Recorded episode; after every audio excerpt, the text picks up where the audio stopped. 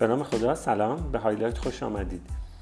بعد از یک وقفه نسبتا طولانی نهایتا به فصل ششم از کتاب رقابت با شانس رسیدیم نوشته آقای کریستنسن.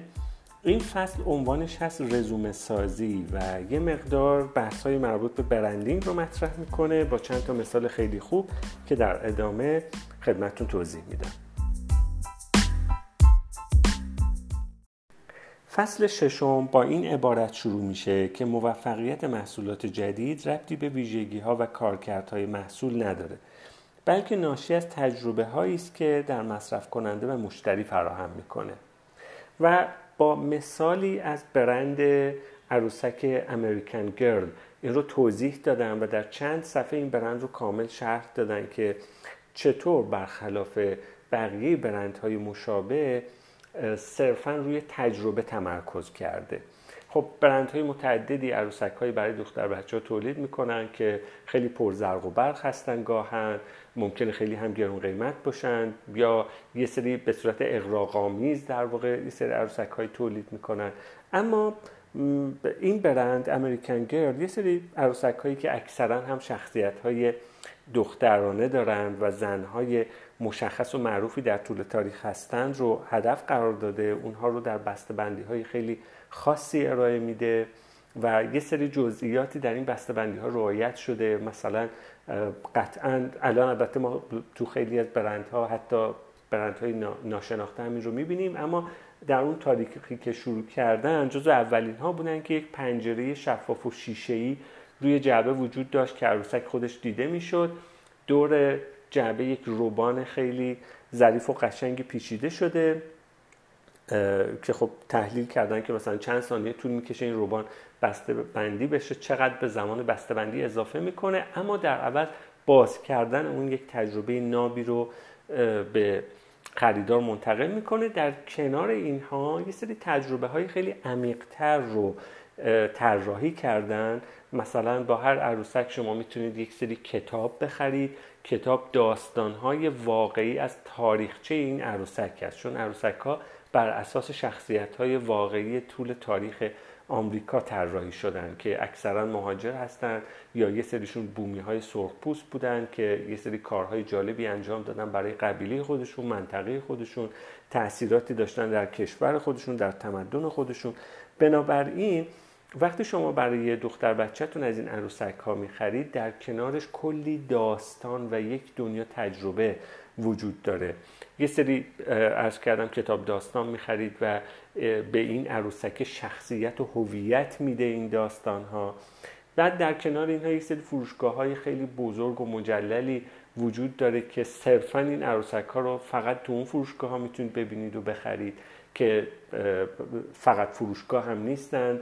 خیاطی اصطلاحا بیمارستان داره برای عروسک ها عروسک ها میان اونجا عیب و ایرادی اگر داشته باشن برطرف میشه.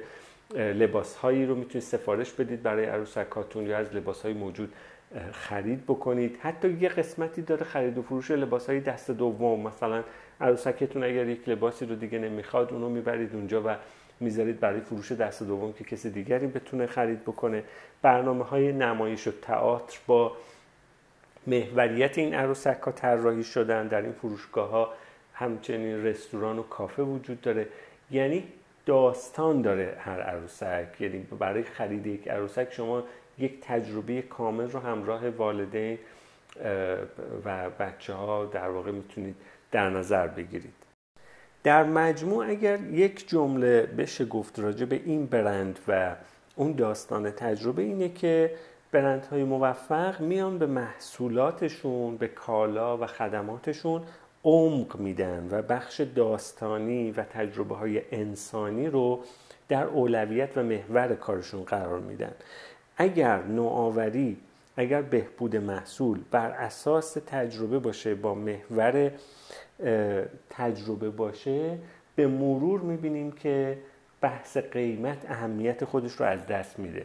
یعنی دیگه مشتری و خریدار دنبال قیمت ارزونتر مقایسه قیمت نیست و اگر احتمالا حتی هزینه بیشتری داره پرداخت می‌کنه مبلغ بیشتری داره پرداخت می‌کنه نه تنها ناراضی نیست بلکه حس خوبی هم داره از این داستان. یک حس ارزش می‌کنه. یعنی این پول بیشتر دادن رو ارزش می‌دونه. نه یک مانع و یک نکته منفی. بنابراین دو نکته اساسی در عواست این فصل مطرح هست برای محصولات و خدمات. اینکه یک توجه بکنیم که هر محصول هر کالا یا سرویسی که ارائه میشه از طرف بیزینس و برند ما چه تجربه ای برای مشتری و مصرف کننده فراهم می‌کنه. دومین نکته اینه که بر اساس این تجربه چه رقبایی داره و در نتیجه چه موانعی؟ یعنی اول این رو پیدا بکنیم که محصول و خدمات ما چه تجربه فراهم می‌کنه. بعد ببینیم که مشتری برای همچین تجربه ای چه گزینه های دیگری داره. کدام رقبا تجربه مشابهی رو دارن فراهم می‌کنن و بنابراین می‌رسیم به اون داستان موانع که در فصل پیشم بهش اشاره شد. موانع خرید چیه؟ چیا مانع از این میشه که مشتری و مصرف کننده بیاد سراغ برند ما محصول ما خدمات ما رو انتخاب بکنه؟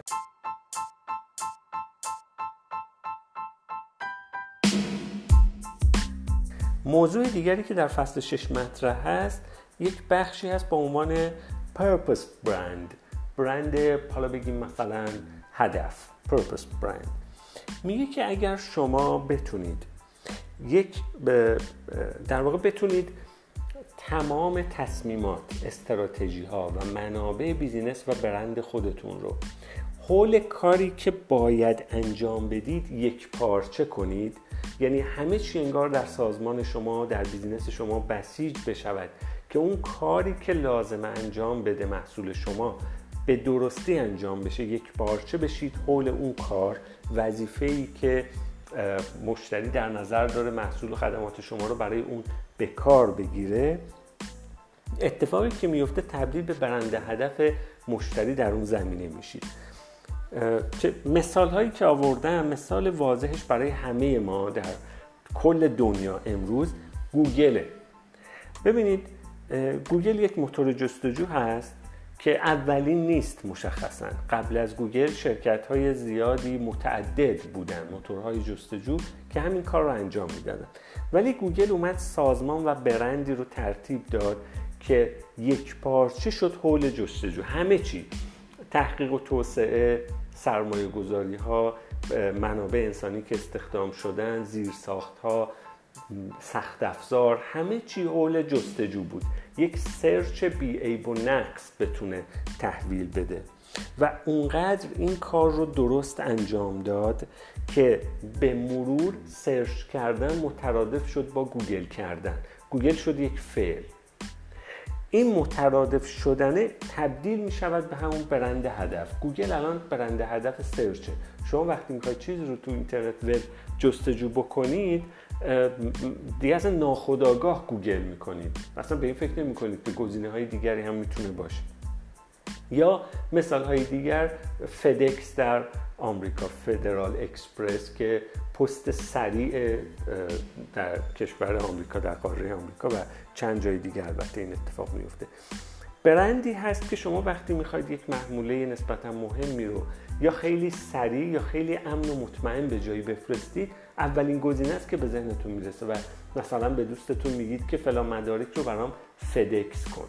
چون همه چی حول این داستان یک پارچه شده که ما یک محموله رو در سریعترین زمان ممکن به شکل صحیح و سالم و ایمن به هدف برسونیم.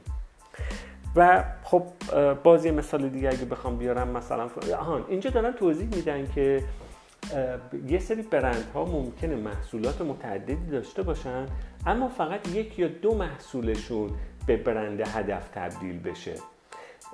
حالا اینجا مثال از برندهای دیگه آوردن که شاید برای ما زیاد ملموس نیست. من یک مثال از خودمون بیارم که ملموس تره مثلا هیلتی.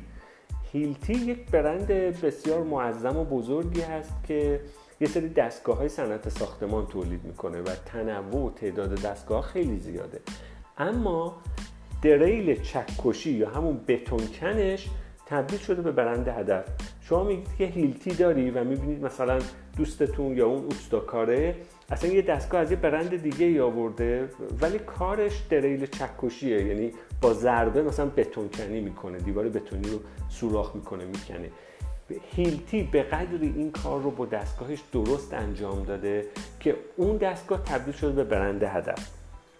میگه اگر کار مشخصی رو بارها و بارها بدون نقص انجام بدید بدون نیاز به تبلیغات یا وعده های رنگارنگ فروش مثلا یکی بخر دوتا ببر یا بدون اینکه حتی بخواید ویژگی ها یا امکانات غیر ضروری محصولتون رو افزایش بدید زرق و برق بهش بدید کلی آپشن اضافی بهش اضافه کنید به هیچ کدوم از این نیاز ندارید. اگر بارها و بارها یک کار مشخصی رو بدون نقص انجام بدید به مرور تبدیل به برند هدف در اون کار میشید و مشتری هر موقع به اون نیازش فکر می‌کنه یعنی اون نیاز رو پیدا می‌کنه راه که به ذهنش میاد شما برند شما و اون محصولی هست که براش طراحی کردید. این نکته آخر و خیلی مهم این فصل هست که تاکید دارد بر روی این موضوع که حول کاری که برای مشتری می‌خواهید انجام بدید یک پارچه بشید. همه توان انرژی نیروی انسانی همه پتانسیل ها و امکانات سازمانتون برند و بیزینستون رو بسیج بکنید. حول اون یک کار مشخصی که قرار است برای مشتری انجام بدید. به این ترتیب به مرور بدون اینکه جای دیگه مجبور باشید هزینه های زیاد تبلیغاتی انجام بدید و از این کارها تبدیل میشید به برند هدف.